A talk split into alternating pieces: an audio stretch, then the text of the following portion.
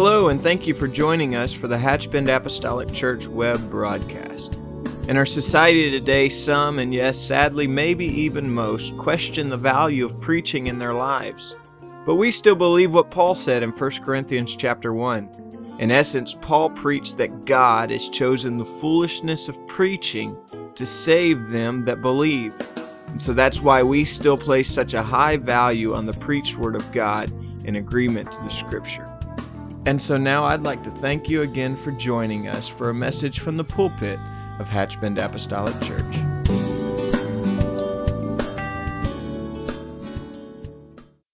Wonder if one more time we could lift our hands and love the Lord together. God, we love you. We thank you for this day. We thank you for this day. We thank you this day. We thank you this day for all of your goodness and your blessings. Would you lift your voice and let's magnify God in this place? Jesus, you are great and mighty God. You are great and mighty God. You are great and mighty God. You are great and mighty God. You are great and mighty God. We bless you today, Jesus. We bless you today, Jesus. We bless you today, Jesus. We bless your name. We praise you this morning, God. We praise you this morning, God. We praise you this morning, God. We praise you today. We bless you, Jesus. We bless you, Jesus. I'll be reading from the New King James this morning. Uh, if that's perhaps the word you don't happen to tote, that's fine. My understanding is Sister Sarah and our wonderful media team over here has got everything ready for you on the screen because I'm going to refer back to this. Is it okay? Uh, I try. I really do try not to get so worked up when I'm preaching. It just doesn't always work out that way. Um, but I want to talk to you about some things this morning uh, from my heart. Uh, I had thought I had figured out what I wanted to speak to you this morning, I think Thursday evening.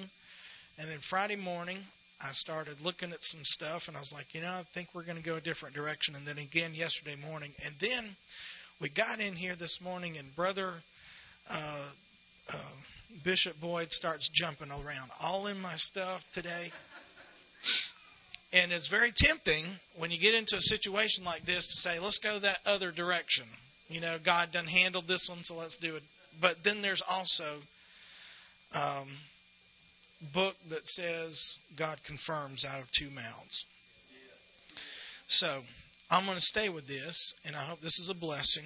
Uh, I hope you find this to be a help to you. And what I'm saying, I'll just preface this morning. I am not saying things that I've made up or got out of a book somewhere.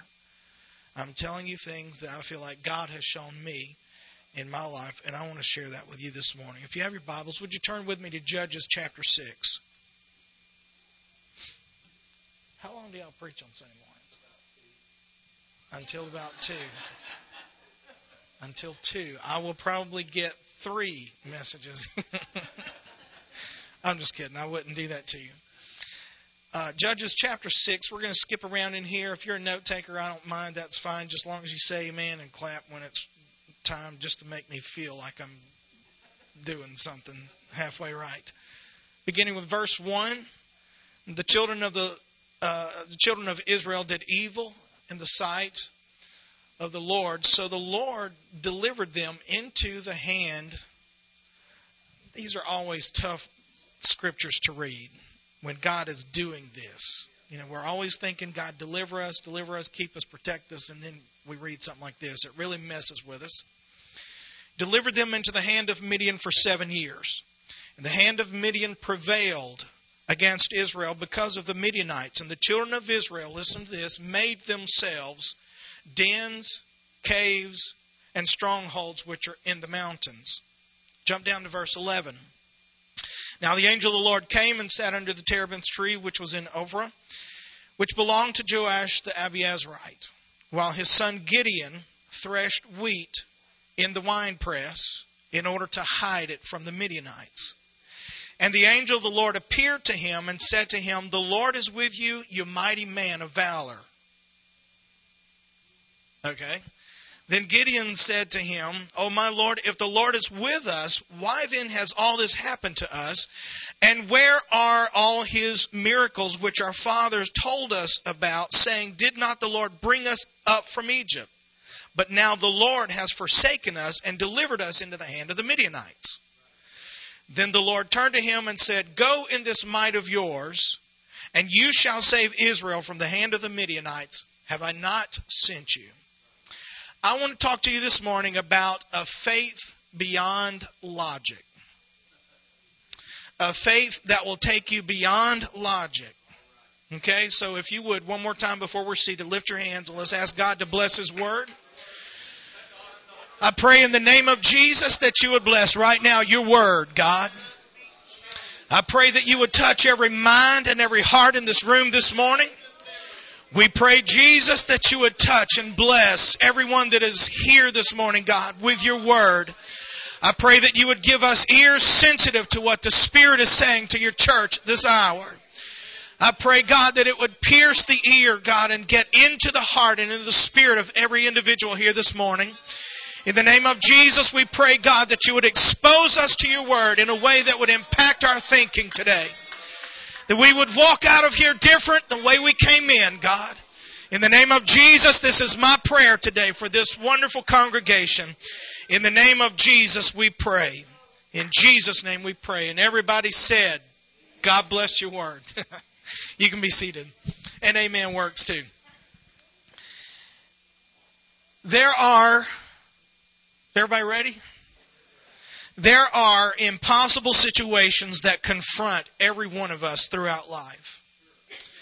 Uh, it doesn't matter how old you are. It does not matter how long you have been in the truth. Does not matter how long you've been walking with God.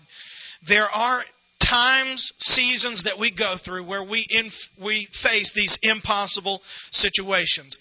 It these situations can be terrifying. It can be anything from the family receiving bad news, our family falling apart. It can be uh, a job situation play, uh, situation playing out on us and us not knowing exactly what is going to happen next. It could be a doctor's report. I may have mentioned this to you before. About 15 years ago, I dealt with well, 17 years ago, I dealt with a, uh, a serious bout of cancer. And uh, it cost me basically a year of my life going through chemo and radiation and all the sickness and all the drama that's connected with all that. But God delivered us. He healed us and delivered us through all of that. But these are these impossible situations where we don't understand why they happen. We don't understand why. Surely, God, there's another way to teach me what you want me to know than sending me down to the Midianites, right? And so we run into these situations. They can range range from one extreme to the uh, to the other. You may be here today, dabbling in ministry, f- trying to find your place, and I don't. It doesn't matter. What I'm about to tell you today will be something that can help you if you'll take it to heart. As these situations arise, we have a choice that we have to make. We can allow weakness and wavering to dominate us, and that would allow the situation to completely defeat us, or we can be strong in our faith and we can go after the situation. We can go after what God wants for us through faith and we can face it head on. Now I want you to note this right here. If we stand alone, by that I mean we are standing without the strength and without the power of God. Bishop preached about the favor of God this morning. If we stand alone in our situation like this, standing only in our strength and what we're able to do, then the outcome is in so many ways unpredictable. We may win some battles, but we will eventually be crushed and defeated, and we will lose the war. I'm not telling you that you might. I am telling you, if you stand alone without God, you are going to lose. I'm not saying that you're not going to lose every battle. You are going to win some battles, but you are going to lose the war. We have to have faith in God. Faith is that seemingly elusive element that affects every part of our walk with God. It takes faith for us to come to God. It takes faith for us to walk with God. It takes faith for us to receive anything from God. How many knows God does not have an email address? He ain't got an 800 number. Uh, there's no post office box. You know, we write Santa sometimes of the year Dear Santa, P.O. Box, whatever, way up at the North Pole. It doesn't exist, but we like to think that it does. God does not have a P.O. box number. He doesn't have an email address. The only way that we can get in touch with God is through our faith. The only way that we can receive from God is through our faith. Now, faith is so critical. This is that seemingly elusive concept. We read about a definition from Hebrews. Without faith, it is impossible to please God, right? So what is it? When you back up and you read in 11, chapter 1 of Hebrews, faith is the substance of things hoped for, the evidence of things not seen. If there is a more wordy verse in the Bible, I don't know what it is. Whoever wrote this, perhaps it was Paul, I don't know, but he tells us what faith is by definition is that intangible thing that you're supposed to hold on to. Now, does that not sound crazy to anybody else in the room? Faith is intangible, but you got to hold on to it. It's the substance of things hoped for, the evidence. Evidence is something clearly seen. You can see it. Of things not seen. Okay, so when we dive into this, there is in your human nature placed there by God the ability to believe. I don't care who you are. You can call yourself an atheist. You can call yourself an agnostic. You, whatever those big fancy words you want to. You're believing a lie when you do that. You can say, "Well, I just don't believe." No, you're believing that you don't believe. I can I can outword you, okay? But faith in God is this essential thing. We have to have faith in God. We can't have confidence in our own strength. We don't have confidence in anything else, in people. But we have this unwavering faith in God, and that is what propels us into the area that God wants us to live. Not to just visit on occasions. He wants us to live. He wants us to move there. He wants us not just survive, He wants us to thrive in these areas where we are living for God, walking with God, touching the lives of other people for the kingdom of God. Not in my strength or some other force outside the strength of God, but this is essential because whatever is born of God overcomes the world, says John, and your faith is the victory that overcomes the world.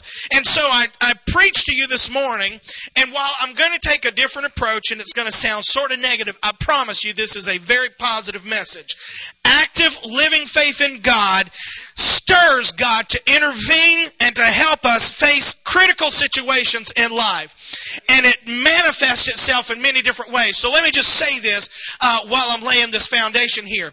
When I talk about logic this morning, because I'm going to refer to this word quite often. I am talking about that ability, that little voice that sits on your shoulder and tells you it's not worth it. It's that thing that tells you you're too tired to go to Wednesday night. You know that service where if we can make it, we're there. It is nevertheless, I am very thankful for the message that I heard both Wednesday night and this morning. But Wednesday night I took I took notes because I wanted to hear this. And this thought that, that the bishop brought to us this morning, I appreciate being able to sit here on your pews for the last couple of services. And this is again another reason that I tell you you're a very, very blessed people. But I want you to understand that logic will tell you you don't have to be there at certain services. Logic will tell you things that, you know, it's not necessary. All these people get in here and they start waving their hands and clapping their hands and whatever. Logic will tell you you're too tired to do this. I am telling you this morning that those are demonstrations of faith. When you walk into this house, the fact, now I'm going to take this a little step farther. I don't know if I said this before, but I'll say it again. The fact that you got up this morning and you said, What am I going to wear to church? In my mind, it is a statement of faith.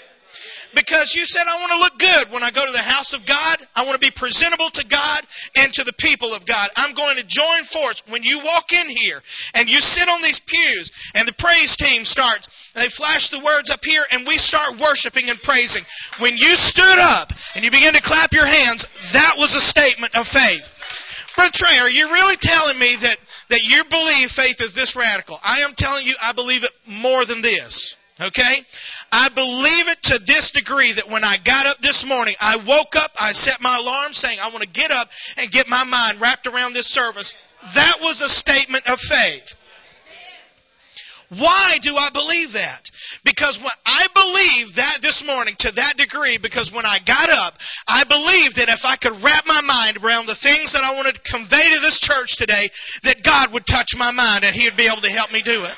I believe this morning that when I walked in here, and I didn't just plop down in the pew saying it's Sunday morning and I'm going to let everybody else carry the worship today. So I'm going to get in here and I'm going to worship and I'm going to pray and I'm going to sing. I believe that God was going to respond to my worship. He's going to respond to that because it's a matter of faith.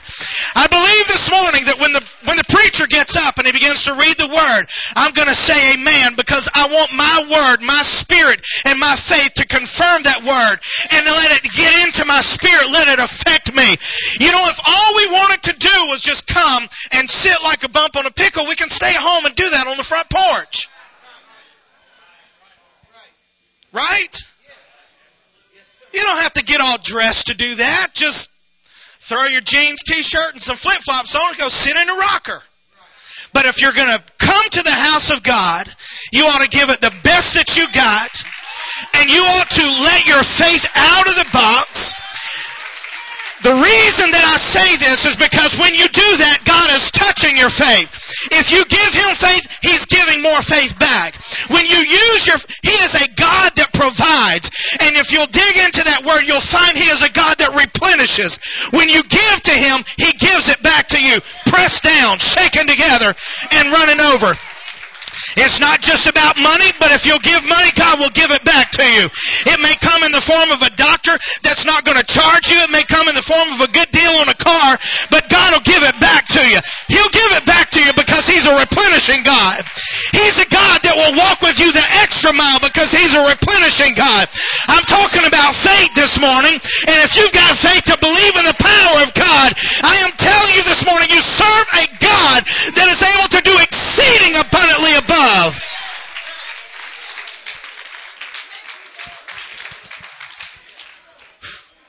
I'm trying. I'm trying. I just want you to understand that your faith is important because we're getting into this. And your faith is essential in helping you walk with God. So now we're going to go back to our story in verse 2. And the hand of Midian prevailed against Israel because of the Midianites, the children of Israel made for themselves the dens, the caves, and the strongholds which are in the mountains. Everybody say, in the mountains. Now the angel of the Lord came and sat under the terebinth tree in verse 11, which was in Ophrah, and which belonged to Joash and, okay, his dad. So Gideon threshed wheat, everybody say, in the wine press, in order to hide it from the Midianites. Point number one this morning. Logic keeps us hidden out in obscurity. Logic. When you allow human reasoning, your own way of thinking, we are outside of the realm of believing and trusting God. It will keep you hidden out in obscure places. God has called every one of us to a victorious life. He has called you to a productive life. He's not called you to come sit on a pew. If that's where you are, I'm sorry, I'm just the mailman. Take it up with God. I'm just telling you, we were created. We were created for good works. Paul tells the Ephesian church, we are his workmanship, created in Christ Jesus for good works. That is not when you were born the first time. Because he said, created in Christ Jesus for good works. We were created. That is the second time that we were born for good works, which God prepared beforehand that we should walk in them. Okay? Now, life, circumstance, it just happens. And before we realize it, we are going through the motions at times. We are just walking into church. We're just clapping our hands because everybody else is clapping. We're just lifting our hands and, you know, we're faking our way through a prayer because everybody else is doing. And what you are doing when you're doing that is you are living your life out in obscurity. And by that I mean you are living an unproductive and unfruitful life and you are held by, uh, uh, captive by the attacks of logic. We are not living in sin necessarily. Don't misunderstand me. We are not living in sin necessarily. We're doing things that need to be done. After all, we are at church, right? We are dropping our envelope in the little plate. We're doing things that are supposed to be done. We're just not doing what God wants us to be doing. God has so much more for us today. He's got more for the young people that are sitting here. He's got more for the elders that are sitting here. He's got something for the husbands and the wives that are coming and thinking the greatest challenge in life right now is just getting my teenager through high school. I'm telling you, God has more for you than just that. I am telling you that God has a work that He wants you to do that nobody else can do. But if you allow logic to rob you of the kind of faith necessary to move you into that area, you're going to live an unproductive and an unfruitful life. Some of you here today, you have compromised with logic. Logic told you that your prayer would go unheard. And so what did you do? You quit praying. Logic told you that there was no place that you could be used in the kingdom of God, young person. And so what do you do? You find acceptance out in the world. And I'm telling you that is not the will of God. Logic told you to just sit and be happy during uh, doing nothing for God. Don't worry about witnessing. Don't worry about your testimony. When you show up to church, just sit there. Nobody's watching you. Nobody thinks about you. God doesn't, He's ignoring you. And I am telling you that that is a lie from hell. You don't need to believe that. I am telling somebody this morning, you matter to God. You belong to God. You are His. You are His prized possession. You are the apple of His eye. You are the one He loves so much that He robed Himself in flesh and He decided to walk among His own creation, knowing that He would be despised, knowing He would be rejected, but He loved you anyway.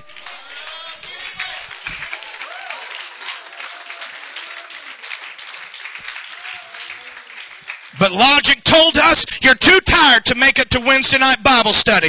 Logic told us that we are just, you know, we're too busy to be able to teach a Bible study to somebody else. Logic has told us that, you know, you're too tired to worship in service today. Let the rest of the congregation carry it. And we believed it. And when we do that, we step into this area of obscurity where we are unproductive and we are unfruitful and God cannot do anything with our life because we have given him nothing that he can work with. But I am telling you this morning that God has a call on you.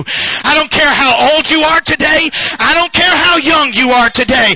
You are called out of darkness and into his marvelous light to show forth his praises. And now how you show his praises is going to be left up to you. But he put the call of God on you. He called you out of filth. He called you out of darkness. And he called you out of the ugliness. And he called you out of hate. And he called you out of bitterness so that you could love and so that you could be fruitful, so that you could have compassion on somebody else, so that somebody could have the same opportunity to hear and respond to the same truth that you heard and responded to. You've got a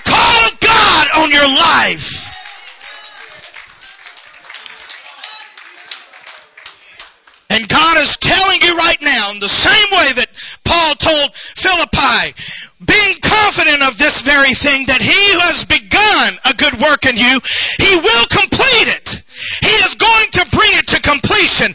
But the element that is on the table that is under discussion today, the element that is under question today is do you have the faith to believe that God has begun something in you and he's going to bring it to completion in your life? Do you actually believe it?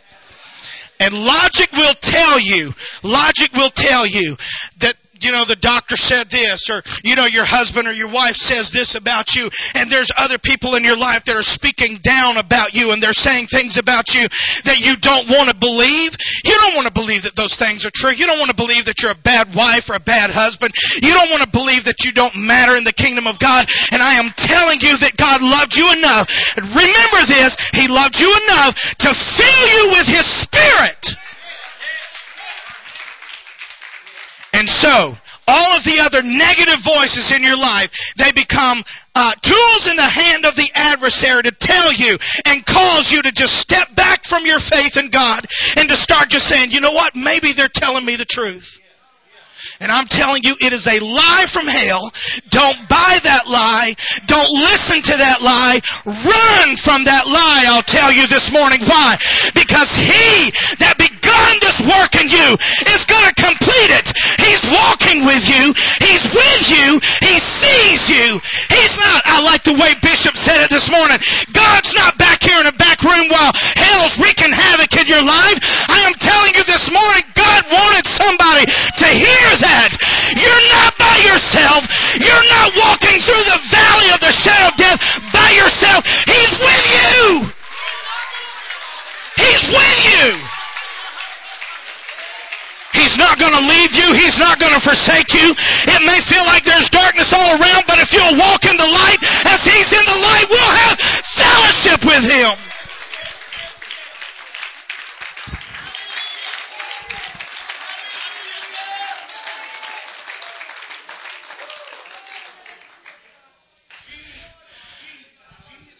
The moment that you are saved, God begins a work in you.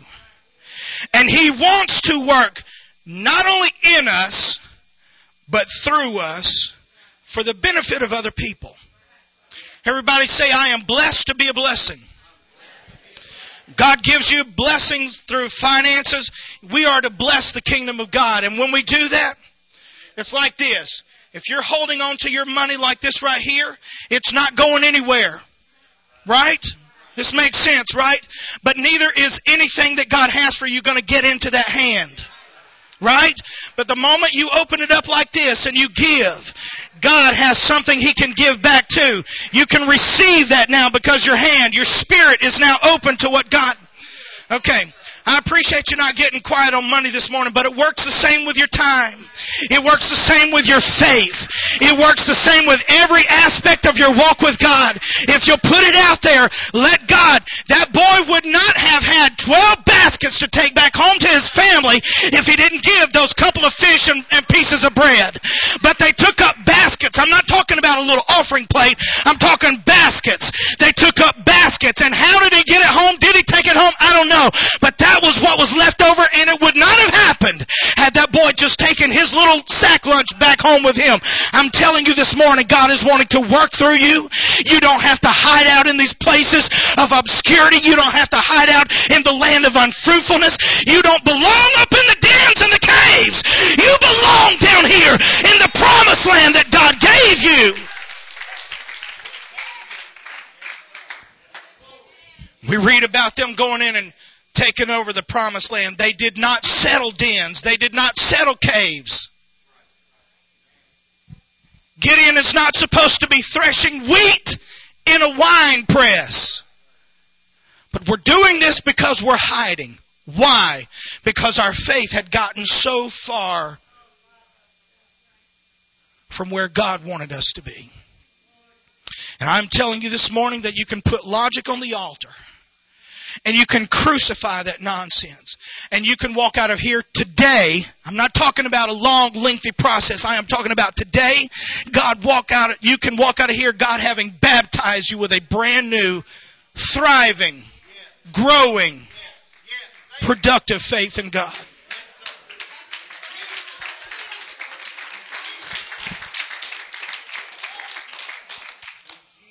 And that is the only way that you'll be able to step up and fulfill the challenge that God has for you, to step into the calling that God has for you. Let's move along.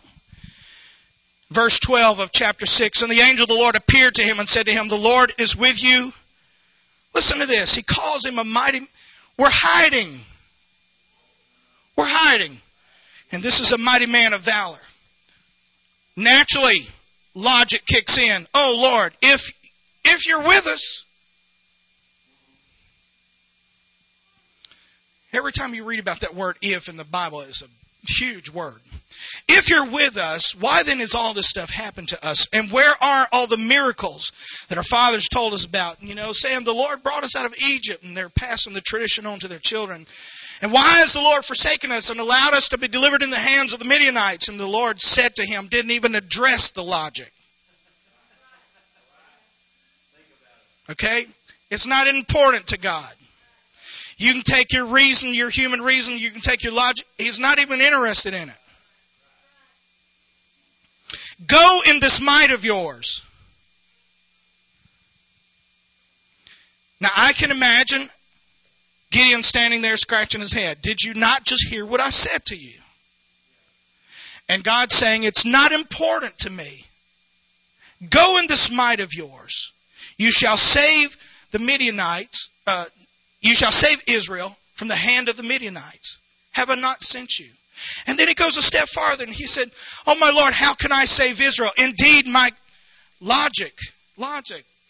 He's just like throwing up logic, okay? I'm sorry, I didn't mean to be vulgar there. Indeed, my clan is the weakest in Manasseh, and I am the least in my father's house. And the Lord said to him, Surely I will be with you, and you shall defeat the Midianites as one man. Lesson number two. Logic will keep you blind to God's perspective of you. Gideon was a farmer, sure enough. Okay? He was not a trained warrior. But God saw him as a mighty man of valor. Even though at times our faith is weak and wavering, God has the ability to see in us things that we cannot see in ourselves. Because God sees us not as we see ourselves, but as He sees us with His power working in us. I need to say it again.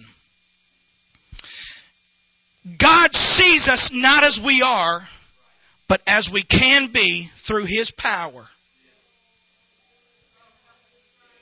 We may see ourselves as weak. We may see ourselves as afraid or even defeated, but God is looking at you this morning, sir, ma'am, young person. God is looking at you today, and He knows what He can do through you, and He is calling you a mighty man or a woman of valor. Brother Trey, I'm up in the dens, I'm up in the caves, I'm in these obscure places. I'm telling you, your logic does not matter to God.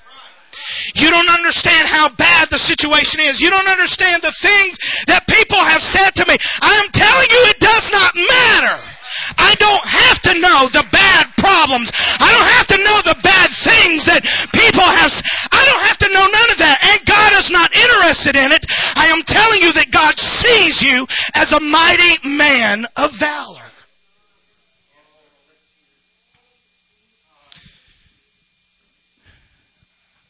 God's perspective of you is not affected by the way you see yourself. God is motivated by His power and by what He wants to accomplish in your life. In verse 33, we move ahead in the story, and the Midianites and the Amalekites and the people of the east, they gather together, and they crossed over and encamped in the valley of Jezreel. But, verse 34, but, the Spirit of the Lord came upon Gideon.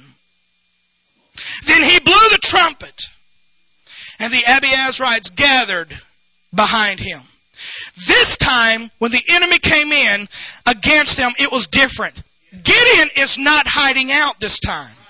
Gideon is not hiding out over in the, in the wine press threshing his wheat. This time there has been an encounter with God, okay? This time, and this is a totally different message altogether, but this is where God had revealed himself as Jehovah, the, the peace of God. He got, he got peace from God and he got peace with God, okay? That's another sermon altogether. But the Spirit of God had come on him. Now understand this right here. Literally, the Hebrew word reads that the Spirit of Jehovah clothed him. It literally reads that the Spirit of Jehovah, this right here, and he gets along with God, and he gets a revelation of the peace of God. And the Spirit of God. Bishop, you were talking about putting on that garment that rightfully belongs to us. When you are a child of God, when you have repented, you've been baptized in Jesus' name, you have been filled with the Holy Spirit, there are certain privileges that you get. You just, you are a, He gives us, as many as received Him, to them He gave the right to become, the authority, the power to become the sons and the daughters of God, right? So there are certain privileges because He's now your Father, right? And so you have a right to put this on now. And the Spirit of Jehovah clothed Gideon.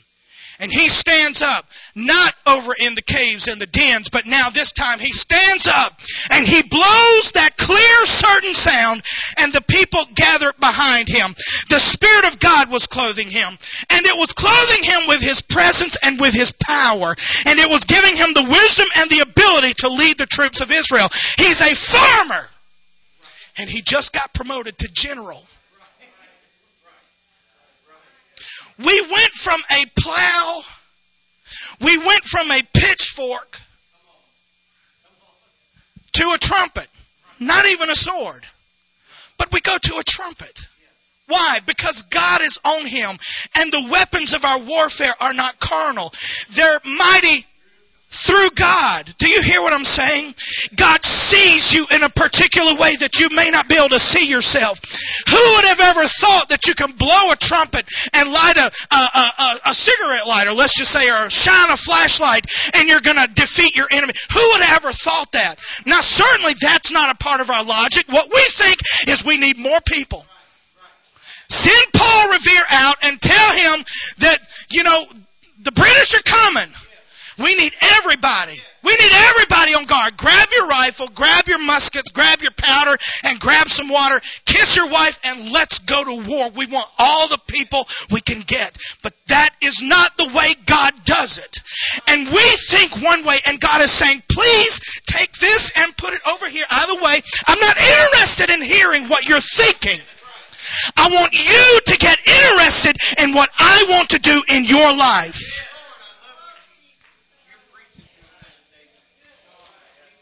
And like Gideon, every one of us, when we make up our mind, I am going to get alone with God. I'm gonna, I'm gonna get into my closet and I'm gonna shut everything out and I'm gonna crucify flesh and I'm gonna crucify anything that would come against faith and I'm gonna kill logic and I'm gonna kill my own reasoning and I'm gonna kill my own mentality of thinking outside of the realm of the power of God. And when I come out of that closet, I will be clothed with the power and the presence and the anointing and yes, the favor of God. Why? Because God is wanting to show you himself. He wants to prove to you what he can do through you if you yield your thinking to him. God, baptize our thinking today. Baptize our thinking with a fresh faith. Baptize our thinking with the power of your word. Baptize our thinking today, God, with the way that you think. Baptize our thinking today, God, with your mind and with your thoughts. He said, I know the thoughts that I think towards you. Thoughts of a hope future and to give you all these blessings. And sometimes we think, I can never be blessed. I can't be blessed. I can't do what these people have done. You don't have to do what other people have done. You just gotta walk where God wants you to walk. Just walk where God wants you to be. Don't believe the voice that told you you are unimportant to God. I'm telling you this morning, I feel this heavy today. Don't believe the voice that told you you are insignificant in the kingdom of God. I'm just little old me. I live on 40 acres of farmland. I am telling you right now, God will use you right in the middle of this place and He'll use you to turn this community upside down if you believe that God sees you and wants to work with you just like you are. Do not believe that lie that tells you that your abilities and your talents are worthless to God. That your prayers would be ineffective. That is another lie from hell. I am telling you that you can make a difference. I am telling that you can pray and your prayer can be that effectual fervent prayer that shakes kingdoms, that shakes government authorities. I am telling you that your faith can move mountains. I am telling you this morning that your faith can pluck up trees.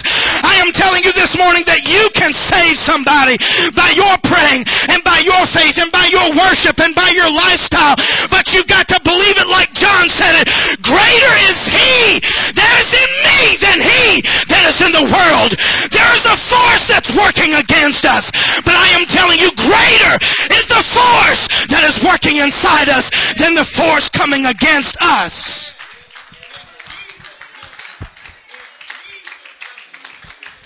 Sometimes we feel so inadequate.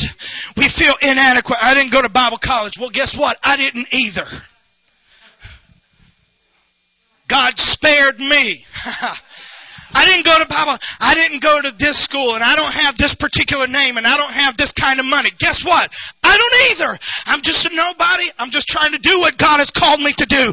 And I am telling you, if you'll allow that kind of thinking to baptize your mind that it doesn't matter what God calls me to do, I'm going to give it the best that I've got. I'm going to baptize my talents with His power. I'm going to baptize my abilities with prayer and I'm going to step out clothed in the power in the presence of God. And again, Paul tells us that our sufficiency is from God. If you feel self-sufficient today, I'm telling you right now, I'm going to just speak bold right here. You go and slap to hell with that kind of nonsense. You are going to destroy yourself. You're going to destroy your family. You're going to destroy your children. You're going to wreck your home, your finances, your marriage. You're going to wreck everything. But when you realize that my sufficiency is from God, I have nothing of myself. I can't pull myself up by my bootstraps. I can't pull myself up by my shoelaces. I have to get up and I have to do it by the power of God. Every time that I, I operate in my own power, I find that I fail. I find that I mess up. I find myself falling flat on my face. But in those times, I can even reach up to God. I can reach up to His presence. And guess what? He's right there with me. He's walking with me. He saw me fall and He still loved me. Why? Why? Why? Why? I don't know. I don't know how to explain to you this morning the grace of God, but I am so I am so thankful for the grace of God that'll reach right down in the middle of the muck and the mire and pull, where would we be without the grace of God? He pulled us, some of us, he went into that bar room and he pulled us off that stool. Some of us, he slapped that bottle out of our hand. Some of us, he knocked that syringe out of our arm. God's grace, it goes beyond situations. You and I wouldn't do this. Why did he do it? Because he saw you. He saw you and he loved you and he knew what you could be with his power working through you.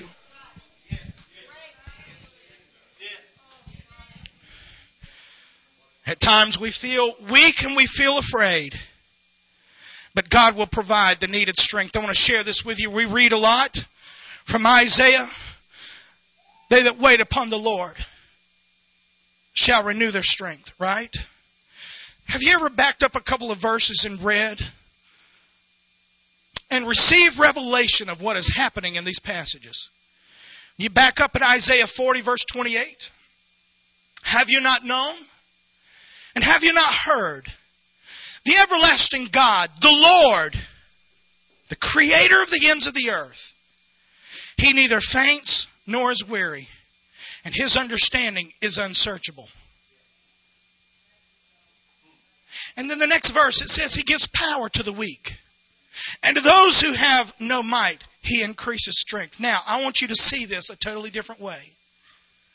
We always think they that wait upon the Lord shall renew their strength. I want you to back up and read verse, uh, what is it, verse 30, 28? Have you not known? Have you not heard? God don't need you. Well, Brother Trey, I'm just telling you what it says. He's the everlasting God. That means he was here a long time before you. He's going to be here a long time after you. Okay? He is the Lord, the sovereign God, the I am, the self sufficient one. Did you hear that? The self sufficient one? The creator of the ends of the earth. The creation that you enjoy, he's the one responsible for that. He neither faints nor is weary. Another passage tells us he does not slumber, he does not sleep. His eyes always watching. He watches the, he sees the lily in the field when it withers up, he sees the sparrow fall from the sky. Right? But he takes all of that and he channels it to you. Why? Because he sees you. He sees you. He knows you're weak. You don't got to tell him. You didn't surprise God with that.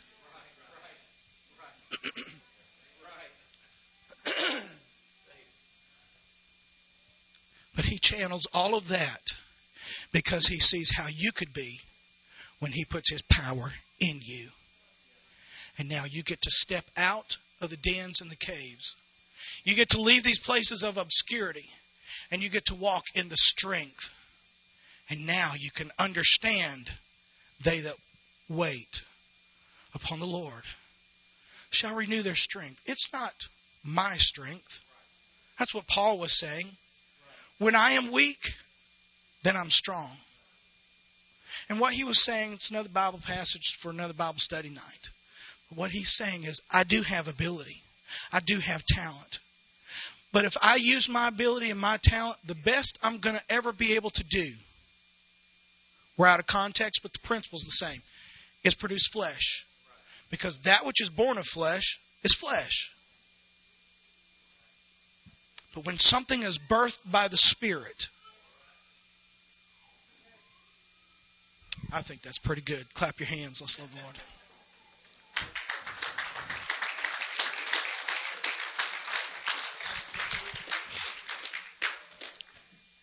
Am I over my time yet? I got one more point. Can y'all hang on here? We move deeper into the story, Judges chapter 7, verse 2. And the Lord says to Gideon, The people who are with you are too many for me to give the Midianites into their hands, lest Israel claim glory for itself against me, saying, Mine own hand has saved me. Therefore proclaim in the hearing of the people, saying, Whoever is fearful and afraid, let him turn and depart from the from Mount Gilead. And twenty two thousand people turned around and they went back to Mama. Okay, I just added a couple words there just for the to embellish the Hebrew just a little bit.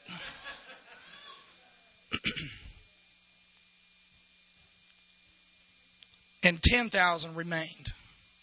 But the Lord said to Gideon, The people are still too many. And in the original geek, we are freaking out, right? 10,000. We've got three nations approximately coming up against us, and you're telling me we just sent 22 packing back to mom, and you're telling me now that this 10 that we got left over is too much? Yes. Yes, I'm, that's what I'm saying. See, logic, it always messes things up. It always skews the whole picture, and God's saying that's not important. I want you to understand I'm wanting to do something through you. People still too many to bring them down to, everybody say the water. We'll come back to that in a second. I will test them for you there.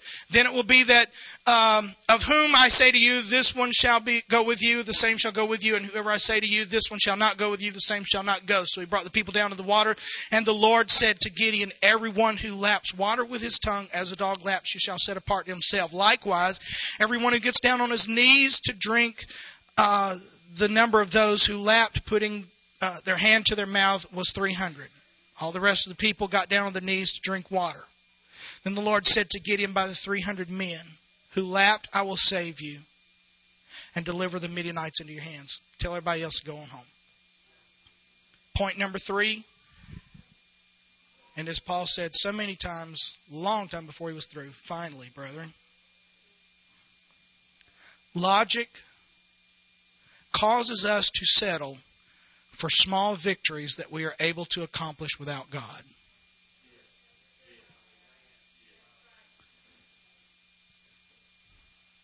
Ephesians 3:20 has been a staple of my ministry for the last year of my life. Now unto him who is able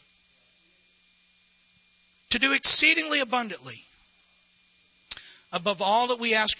Let's just do a little quick English lesson right here. We all know about those little adjectives and adverbs and pronouns and stuff and everybody starts getting really weird right now. There's no test involved in this, okay? exceedingly abundantly.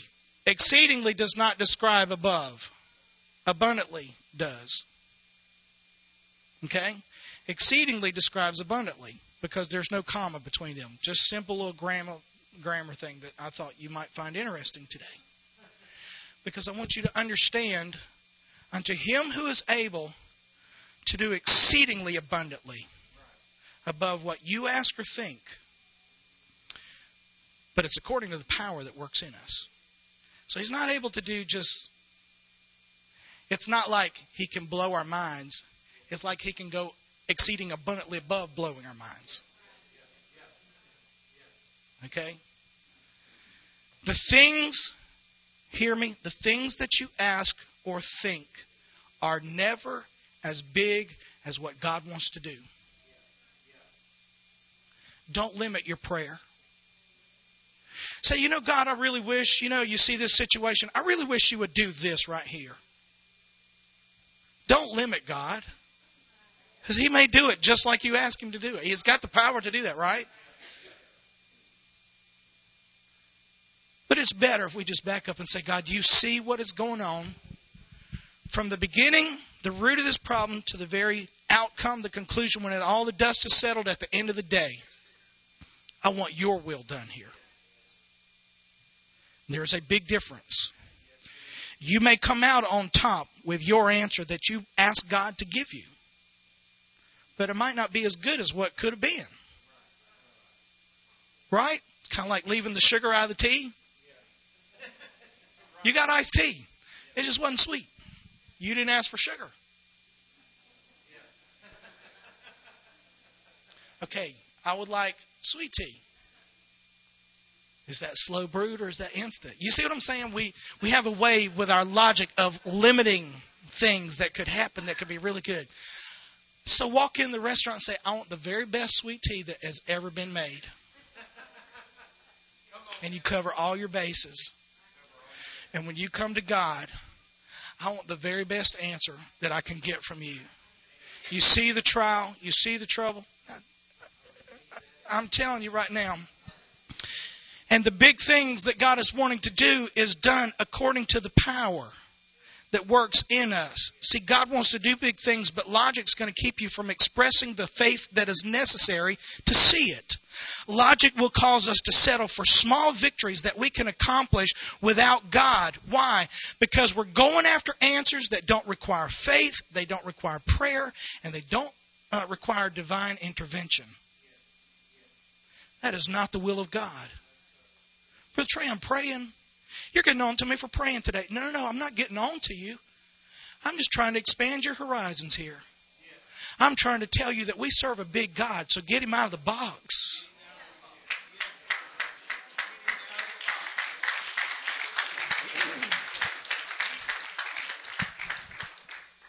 Now I'm going to slow down and talk about this right here because I think this is probably the most important point of all today. I know you're getting restless, but I'm I promise I'm getting done. This portion of the Gideon story is God subtracting 31,700 men from Gideon's equation. It is a picture of flesh versus spirit. Okay? Less flesh plus more spirit equals powerful results. Now, I really need you to think about this, so I'm going to give you a couple things to think about. The lady's got an issue of blood, been dealing with this for 12 years. She's set back. She can't go to the temple and worship because she's unclean. She touches anybody, they got to go through procedures to get themselves clean. She's unclean, right? 12 years. Spent everything she's got on doctors and insurance programs, and the Affordable Care Act would not have helped her. Okay? So, I'm sorry. I do not like mixing politics in the pulpit, but I just did it. Forgive me. Y'all, y'all know what politics is, right? I don't. I've. poly means many. Ticks are the little blood sucking. Okay. I'm sorry. I'm sorry. just fodder. Just fodder. Well, we got some amens out here after he done woke up. Okay, so she's got an issue of blood. 12 years. She's completely set back. There's no hope for her. Doctors done cross their arms. There's nothing we can do for you. We done reached that point. She's beyond that. She's now desperate. There's a crowd of people. Again, I'm giving you all my best sermons today. Okay. There's a crowd of people around this lady, uh, uh, around Jesus. And what does she start doing? She starts pressing her way through, right? She's pushing her way through all this. Finally, she reaches out, touches the hem of his garment, and there's authority there. There's authority there. Healing virtue flows from his body into hers. Okay? She steps back into the crowd. Jesus turns around and says, Who touched me? There's one of those knuckleheads he calls disciples. And they say, Lord, what do you mean, who touched you? You see this throng of people around you. And he says, Now this is Trey's version. He says, and I'm not talking about people that casually bumped into me. Like people that show up to church every week that just casually bump into the presence of God. I'm talking about somebody got intentional today. Somebody got intentional. And what this girl had to do was a picture of her getting past flesh. Because flesh just casually bumps into God. Now I feel some Holy Ghost right here. I could preach for a little while right about now, but I'm not going to. We can do that some other time perhaps, but she has to press through, and that's what you do when you get up. This is why I said what I did at the beginning today. When you decided I'm going to get dressed, I'm going to the house of God. The dog does stuff in the carpet and we that slows us down. Junior's throwing up all over the kitchen. That slows us down. But we are not going to miss the presence of God. I'm talking about just I'm being real. I got dogs that do stuff. I got kids that barfed, okay? I'm just being real with you. I'm, I don't mean to get this plain here, but I'm just telling you, we're real people. We're human people. We deal with junk, and flesh tries to get between us and God too often. And this lady right here becomes a, a, a, picture, a beautiful picture of us getting past flesh. She's getting elbowed in the jaw, elbowed in the nose, in the eye. She's being pushed down. They're pushing, but why? Because everybody wants to be close to Jesus. Everybody wants to see the popularity. She's not wanting to see, she's wanting to touch. She's wanting to walk away with a miracle. Big, big, big difference here. Right? We got to get past flesh. Now, let's take it a step farther. We look at people like Samson. He takes up the, uh, the uh, a donkey jawbone. He kills a thousand men. Right? Soldiers. I don't know how he did it. Just takes a little. How big? I don't know. It just he just he does it. He whacks them and kills them. They're dead, right? Jonah uses his voice. He preaches to an entire nation and they experience revival. Daniel's prayer.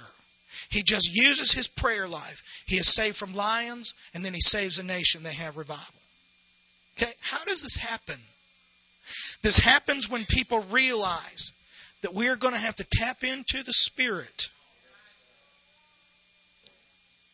I, I need to give you another example because you just missed it again. David. I can take this I can take this giant. Saul says, No, you can't do this. You're just a little kid. And he's been a warrior since the time he was a kid. I'm just telling you, you know, we had some encounters with a lion one time, a bear another time. They took some sheep. I went after them, whipped them, brought the sheep back. And this guy ain't no different. Right? What does Saul do? Saul is flesh. Remember, he's out of touch with God. He's flesh. So he takes his armor and puts it on David. And David says, No, no, I'm not familiar with this kind of stuff. This is David, the boy that is got the heart after God, right? He's the one who's a man after God's own heart. This is the dude strumming and writing psalms, right? The Lord is my shepherd. I don't know how it went, but maybe somebody could help us out with a with a tune or something. But we're out here on the on the hillside and we're writing our psalms and we're talking to God and everything. Somewhere along the line, he got in touch with God, right? And this day was no different. We've got this huge giant, probably about as tall from here to the ceiling right there, I would imagine. And he's coming out, and, and David is about my height, probably, because he's only about 17 or 18 years old, and I quit growing right around there. So I imagine I'm just closer to the ground. My advantage is when I fall, I don't fall so hard. Okay, so anyway, you'll get that later. So what happens is I'm not used to these things. He takes them off, gives them back to Saul, right? Where does he go next? Who? To the water. Okay, now, is not water representative of the Spirit? Did not Isaiah say, With joy shall you draw from the wells of salvation? Did not Jesus say, If you're thirsty, let him come to me? Right? I'll put in him a, a well of living water, springing everlasting. And did he not explain, John explained this, he was speaking about the Holy Spirit. So water becomes an analogy of the Spirit. Do you see now David moving past flesh and reaching into the Spirit to draw out the things he was going to need to fight that battle that day? Do you see what I'm saying? Did God tell Gideon and these guys to go for their test? We have got to get to the place, people, where we quit relying on logic, which is flesh, and we tap into the Spirit because the Spirit of God is wanting to accomplish things in our life you are not going to be able to get done by yourself. You are not going to be able to do it. Quit kidding yourself. Jesus said, Without me, you can do nothing. But we still try. Why do we do that? Is not one definition of insanity doing the same thing over and over and expecting a different result? I forget somebody in leadership said that one time. That's insanity. So at what point do we back up and we say, God, I'm going to do what Paul said. I'm going to step out on faith. And I'm going to crucify flesh.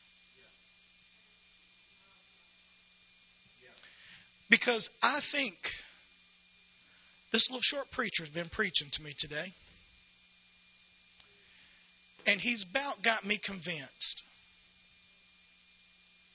that where I'm living right now is not where you want me to live. He's about got me convinced that you see something in me.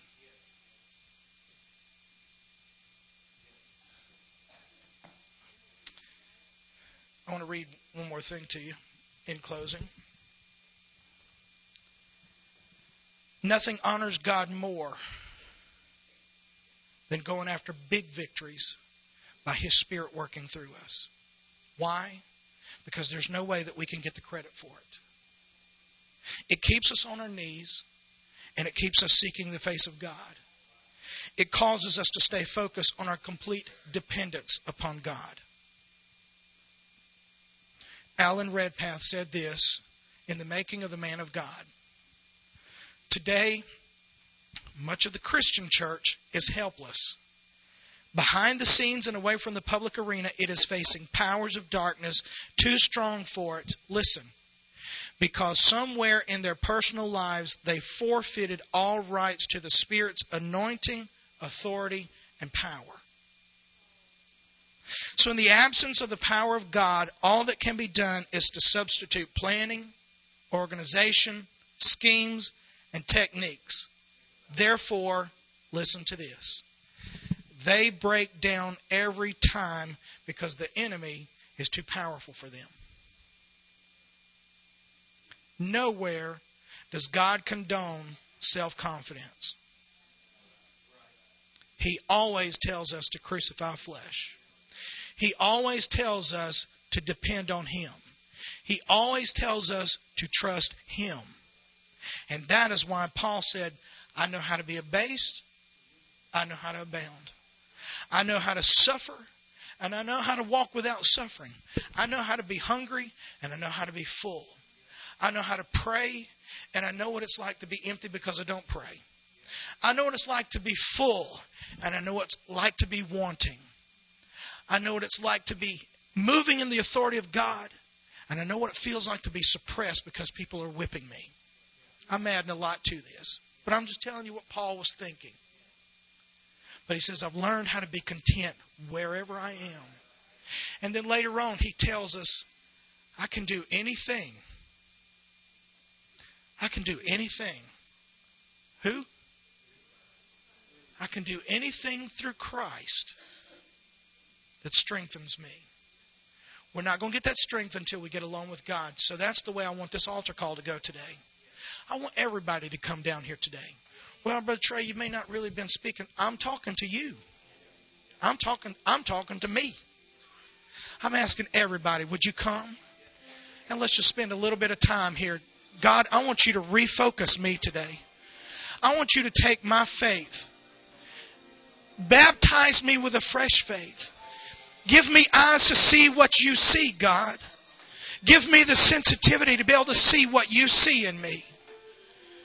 God, I pray that you would touch my mind today, touch my spirit. Help me to see, God, what you want me to do. Give me the wisdom to see it. Give me the spiritual energy to be able to step into your will, to walk in your way. I want to live a life that pleases you, God. I don't want to run from you. I don't want to run from my enemy. I don't want to hide out in the dens and the caves. God, I want to step into the power and the anointing that you have for me. I want to step into the calling that you have on my life. I want to step into that today, God. I pray in the name of Jesus. I pray right now, God.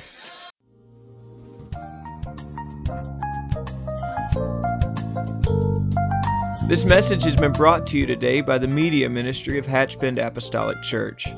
We pray that it's ministered to you in some way, and we'd like to take this opportunity to invite you to join us in service here at Hatchbend Apostolic. Our Sunday services begin at 10 a.m. and our Wednesday night service at 7:30 p.m. For any more information or to speak with our ministry staff, please feel free to call our church office at 386 935 2806 or you can visit the contact link here on our website. Again, thank you for listening, and we pray God's richest blessings on you and your family.